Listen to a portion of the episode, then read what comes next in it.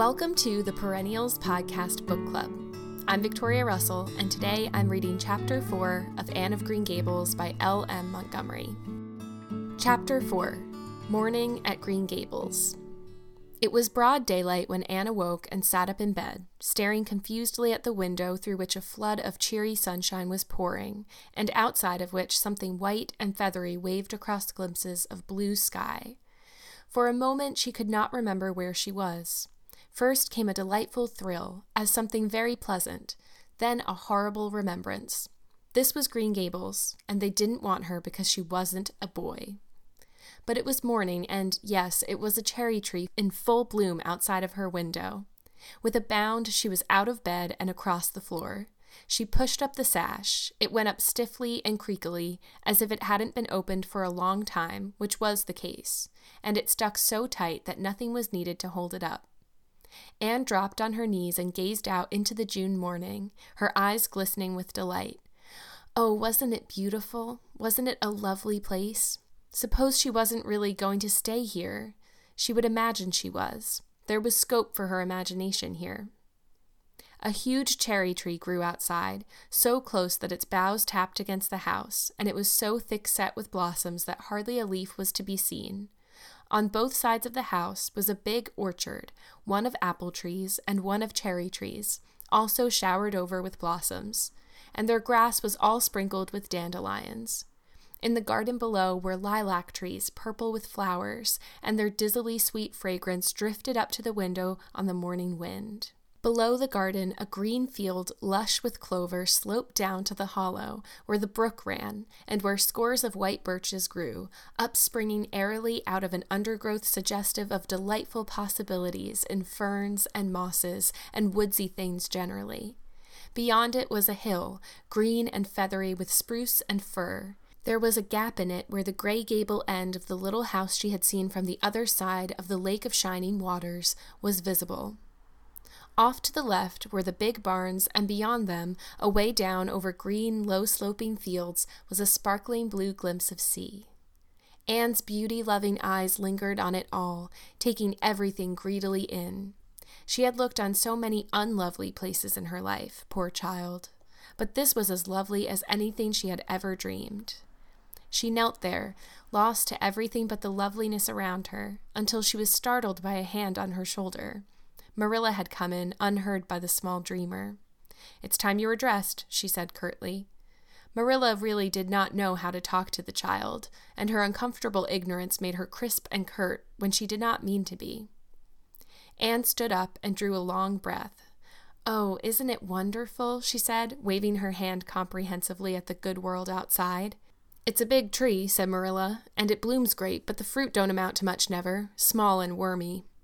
"Oh, I don't mean just the tree. Of course it's lovely. Yes, it's radiantly lovely. It blooms as if it meant it. But I meant everything, the garden and the orchard and the brook and the woods, the whole big dear world. Don't you feel as if you just loved the world on a morning like this? And I can hear the brook laughing all the way up here. Have you ever noticed what cheerful things brooks are? They're always laughing. Even in wintertime I've heard them under the ice. I'm so glad there's a brook near Green Gables. Perhaps you think it doesn't make any difference to me when you're not going to keep me, but it does. I shall always like to remember that there is a brook at Green Gables, even if I never see it again. If there wasn't a brook, I'd be haunted by the uncomfortable feeling that there ought to be one. I'm not in the depths of despair this morning. I never can be in the morning. Isn't it a splendid thing that there are mornings? But I feel very sad. I've just been imagining that it was really me you wanted after all, and that I was to stay here forever and ever. It was a great comfort while it lasted, but the worst of imagining things is that the time comes when you have to stop, and that hurts." "You'd better get dressed and come downstairs and never mind your imaginings," said Marilla as soon as she could get a word in edgewise. "Breakfast is waiting. Wash your face and comb your hair. Leave the window up and turn your bedclothes back over the foot of the bed. Be as smart as you can."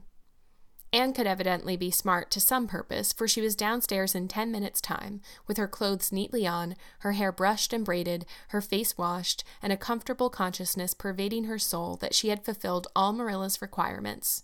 As a matter of fact, however, she had forgotten to turn back the bedclothes. "I'm pretty hungry this morning," she announced as she slipped into the chair Marilla had placed for her. The world doesn't seem such a howling wilderness as it did last night. I'm so glad it's a sunshiny morning. But I like rainy mornings real well, too. All sorts of mornings are interesting, don't you think? You don't know what's going to happen through the day, and there's so much scope for imagination. But I'm glad it's not rainy today, because it's easier to be cheerful and bear up under affliction on a sunshiny day. I feel that I have a good deal to bear up under. It's all very well to read about sorrows and imagine yourself living through them heroically, but it's not so nice when you really come to have them, is it? For pity's sake, hold your tongue, said Marilla. You talk entirely too much for a little girl. Thereupon Anne held her tongue so obediently and thoroughly that her continued silence made Marilla nervous, as if in the presence of something not exactly natural. Matthew also held his tongue, but this was natural, so that the meal was a very silent one. As it progressed, Anne became more and more abstracted, eating mechanically with her big eyes fixed unswervingly and unseeingly on the sky outside the window. This made Marilla more nervous than ever. She had an uncomfortable feeling that while this odd child's body might be there at the table, her spirit was far away in some remote airy cloudland, borne aloft on the wings of imagination. Who would want such a child about the place? Yet Matthew wished to keep her of all unaccountable things. Marilla felt that he wanted it just as much this morning as he had the night before, and that he would go on wanting it. That was Matthew's way. Take a whim into his head and cling to it with the most amazing silent persistency, a persistency 10 times more potent and effectual in its very silence than if he had talked it out. When the meal was ended, Anne came out of her reverie and offered to wash the dishes. "Can you wash dishes right?" asked Marilla distrustfully. "Pretty well. I'm better at looking after children, though. I've had so much experience at that. It's such a pity you haven't any here for me to look after." "I don't feel as if I wanted any more children to look after than I've got at present. Your problem enough in all conscience. What's to be done with you, I don't know. Matthew is a most ridiculous man." "I think he's lovely," said Anne reproachfully. "He is so very sympathetic. He didn't mind how much I talked. He seemed to like it. I felt that he was a kindred spirit as soon as ever I saw him." "You're both queer enough, if that's what you mean by kindred spirits," said Marilla with a sniff. "Yes, you may wash the dishes. Take plenty of hot water and be sure you dry them well. I've got enough to attend to this morning, for I'll have to drive over to White Sands in the afternoon and see Mrs. Spencer. You'll come with me, and we'll settle what's to be done with you. After you've finished the dishes, go upstairs and make your bed." Anne washed the dishes deftly enough, as Marilla, who kept a sharp eye on the process, discerned. Later on, she made her bed less successfully, for she had never learned the art of wrestling with a feather tick. But it was done somehow and smoothed down, and then Marilla, to get rid of her, told her she might go out of doors and amuse herself until dinner time. Anne flew to the door, face alight, eyes glowing. On the very threshold she stopped short, wheeled about, came back, and sat down by the table, light and glow as effectually blotted out as if someone had clapped an extinguisher on her. "What's the matter now?" demanded Marilla. "I don't dare go out," said Anne, in the tone of a martyr relinquishing all earthly joys. "If I can't stay here, there's no use in my loving Green Gables, and if I go out there and get acquainted with all those trees and flowers and the orchard and the brook, I'll not be able to help loving it. It's hard enough now, so I won't make it any harder. I want to go out so much. Everything seems to be calling to me, Anne, Anne, come out to us, Anne, Anne, we want to playmate, but it's better not. There is no use in loving things if you have to be torn from them, is there? And it's so hard to keep from loving things, isn't it? That was why I was so glad when I thought I was going to live here. I thought I'd have so many things to love and nothing to hinder me. But that brief dream is over. I am resigned to my fate now, so I don't think I'll go out for fear I'll get unresigned again. What is the name of that geranium on the windowsill, please?" "That's the apple-scented geranium." "Oh, I don't mean that sort of a name. I mean just a name you gave it yourself. Didn't you give it a name? May I give it one, then? May I call it, let me see, Bonnie would do. May I call it Bonnie while I'm here? Oh, do let me." "Goodness, I don't care. But where on earth is the sense of naming a geranium?" "Oh, I like things to have handles, even if they are only geraniums. It makes them seem more like people. How do you know but that it hurts a geranium's feelings just to be called a geranium and nothing else? You wouldn't like to be called nothing but a woman all the time. Yes, I shall call it Bonnie. I named that cherry tree outside my bedroom window this morning. I called it Snow Queen because it was so white. Of course, it won't always be in blossom, but one can imagine that it is, can't one?" "I never in all my life saw or heard anything equal to her," muttered Marilla, beating a retreat down to the cellar after potatoes. "She is kind of interesting, as Matthew says. I can feel already that I'm wondering what on earth she'll say next. She'll be casting a spell over me, too. She's cast it over Matthew. That look he gave me when he went out said everything he said or hinted last night over again. I wish he was like other men and would talk things out. A body could answer back then and argue him into reason.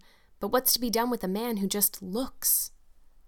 Anne had relapsed into reverie, with her chin in her hands and her eyes on the sky, when Marilla returned from her cellar pilgrimage. There Marilla left her until the early dinner was on the table. "I suppose I can have the mare and buggy this afternoon, Matthew," said Marilla. Matthew nodded and looked wistfully at Anne.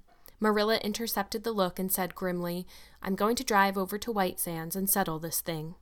I'll take Anne with me, and Mrs. Spencer will probably make arrangements to send her back to Nova Scotia at once. I'll set your tea out for you, and I'll be home in time to milk the cows."